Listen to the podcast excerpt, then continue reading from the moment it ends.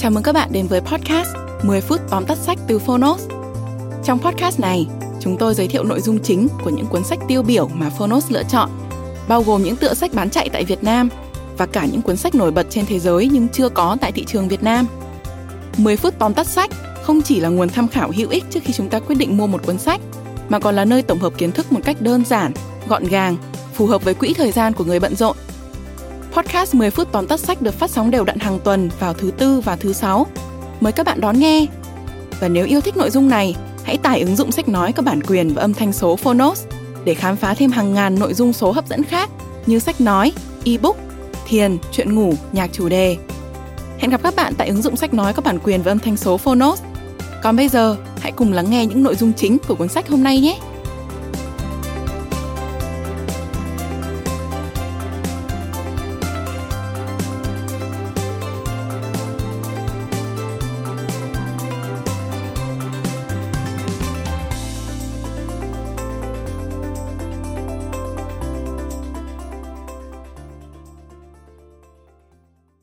Bạn đang nghe từ Phonos.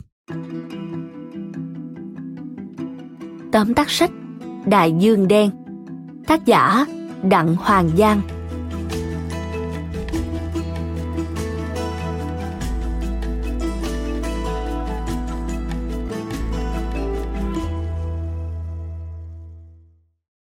Nếu bạn biết rằng trầm cảm nhẹ có sức công phá tương đương với bệnh viêm khớp hông hay đầu gối rối loạn lo âu nhẹ tới vừa thì không khác bị nứt đốt sống hay HIV là bao. Còn trầm cảm nặng có thể tàn phá con người tương đương bệnh ung thư vú đã di căn hoặc tổn thương não vĩnh viễn. Thì khi ai đó nói họ bị trầm cảm, bạn sẽ không biểu môi rằng ăn sung mặt sướng, thăng tiến thuận lợi, có gì mà bày đặt trầm cảm. Căn bệnh tâm thần này đã và đang âm thầm len lỏi vào từng gia đình và tàn phá trong im lặng. Nếu bạn có một ngàn người bạn Facebook trong năm qua, thì 70 người trong số đó mắc trầm cảm. Phụ nữ mắc trầm cảm gấp đôi nam giới. Tỷ lệ tử vong của căn bệnh này cũng cao gấp hai lần mức trung bình trong dân số. Đa số vẫn không hiểu, không tin vào sức phá hủy của trầm cảm và gánh nặng nó chất lên cuộc sống của người có bệnh, lên nền kinh tế và lên xã hội một người bạn hay cười nói, luôn vui vẻ trong những cuộc gặp ở công ty bạn, có thể đang là một bệnh nhân trầm cảm. Người trầm cảm rất giỏi giống mình. Họ chỉ mở lòng khi nhận thấy ở đối phương mong muốn lắng nghe và quan tâm chân thành. Tuy là một căn bệnh nặng, nhưng trầm cảm có thể chữa được. Và cũng như ung thư, nó hoàn toàn có thể quay lại vào một ngày đẹp trời. Nếu bạn muốn biết thêm về thế giới của những người trầm cảm hay đơn giản là muốn trang bị kiến thức để bản thân nhận diện được căn bệnh này, thì hãy cùng Phonos điểm qua ba nội dung chính của Đại Dương Đen nhé. Nội dung thứ nhất, những bóng đen trầm cảm. Hơn nửa cuốn sách dày gần 500 trang này là câu chuyện có thật của những người đang mắc trầm cảm hoặc các bệnh tâm lý khác. Đó là chị Hoa, một người mẹ với những sang chấn từ thời thơ bé, thiếu thốn tình yêu thương và sự đủ đầy của một gia đình hạnh phúc. Đó là ông Thạch, một bộ đội giải ngũ và mắc trầm cảm ở tuổi 75 sau một thời gian dài chăm sóc người con trai tâm thần phân liệt. Đó cũng là Xuân Thủy, một luật sư tài năng nhưng từng bị xâm hại tình dục khi còn nhỏ và phải sống dưới cái bóng của người mẹ quá lâu đến nỗi không có cả vị giác của riêng mình.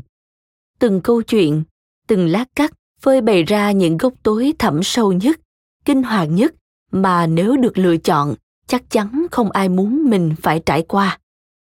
Là một người có tinh thần khỏe mạnh, bạn cũng khó mà đọc liền mạch tất cả các câu chuyện chỉ trong một lần. Dù vậy, chúng không hề xa lạ mà ngược lại vô cùng gần gũi. Bạn có thể thấy hình ảnh một người bạn, người thân của mình trong câu chuyện của những người trẻ như Thanh, Bảo Anh, có thể thấu hiểu cha mẹ mình hơn qua câu chuyện của chị Hoa, chị Liên, vân vân.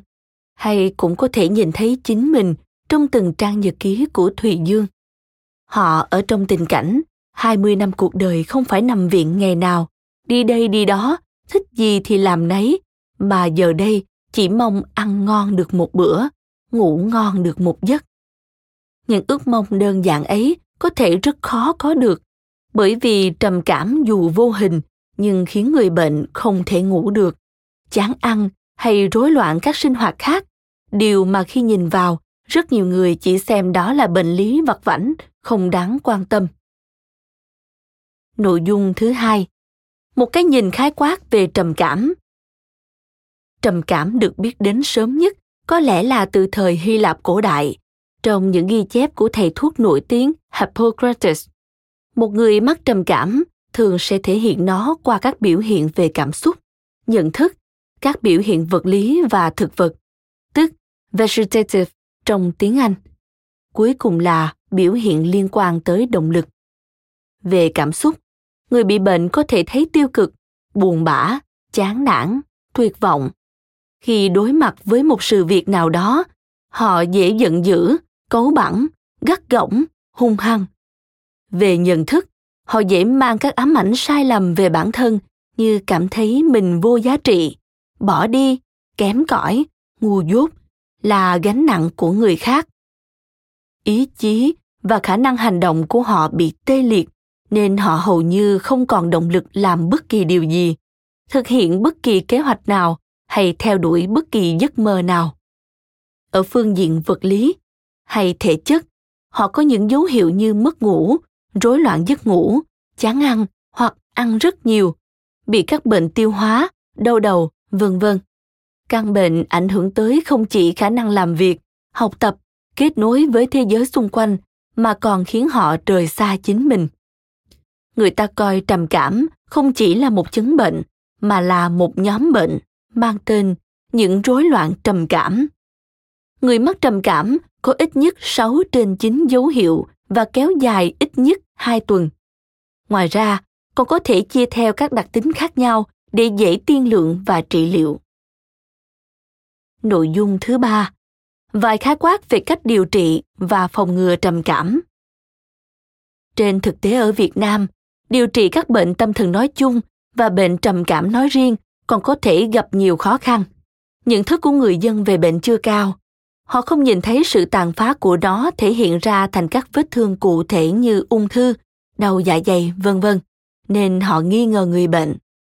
Chúng ta vẫn chưa có nhiều bác sĩ hay nhà trị liệu giỏi và thực ra những người này nếu có đang phải làm việc trong một hệ thống y tế quá tải khiến họ cũng khó mà làm những điều tốt hơn cho người bệnh đó là lý do tại sao những trải nghiệm của ông thạch xuân thủy hay một số bạn trẻ tới khám bệnh với bác sĩ tâm thần lại tồi tệ đến thế thuốc là một trong các phương pháp điều trị chứng bệnh này và không thể phủ nhận nó hiệu quả nhưng sự hiệu quả của nó ở việt nam không được đo lường hay kiểm soát một phương pháp khác thường được sử dụng đồng thời với liệu pháp dược nhưng lại khá xa xỉ cho mặt bằng chung thu nhập ở Việt Nam.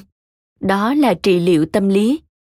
Trong trị liệu tâm lý, tùy nhà trị liệu hay bác sĩ, tùy tình trạng của người bệnh hay còn được gọi là thân chủ, mà nhà chuyên môn dùng những liệu pháp khác nhau. Một số liệu pháp trị liệu tâm lý là liệu pháp nhận thức hành vi, liệu pháp liên cá nhân, nhận thức dựa trên chánh niệm, vân vân. Những liệu pháp này giúp thân chủ dần dần tự gỡ bỏ những vướng mắc của mình thay vì áp đặt hay làm dịu tạm thời như khi dùng thuốc. Vừa rồi là ba nội dung nổi bật của cuốn sách Đại Dương Đen do Phonos chọn lọc gửi đến bạn. Bạn thân mến, trầm cảm không phải là cơn cảm cúm đến rồi đi. Nó là một cơn bão. Sau khi càng quét sẽ để lại những mất mát. Chẳng ai dám chắc trầm cảm đi rồi sẽ không bao giờ quay lại nữa nhưng có một điều mà bạn có thể làm ngay lúc này đó là tìm hiểu về chúng và thay đổi quan niệm của mình mục đích là nếu không may bạn trở thành người bệnh, bạn cũng đã có những hiểu biết nhất định để kéo mình ra hoặc đơn giản là bạn hiểu để có thể dịu dàng hơn với một người đang có bệnh cảm ơn bạn đã lắng nghe tóm tắt sách đại dương đen trên ứng dụng Phonos. Phiên bản sách nói trọn vẹn của tác phẩm này đã có trên ứng dụng. Hãy thường xuyên truy cập vào Phonos để đón nghe những nội dung âm thanh độc quyền được cập nhật liên tục, bạn nhé.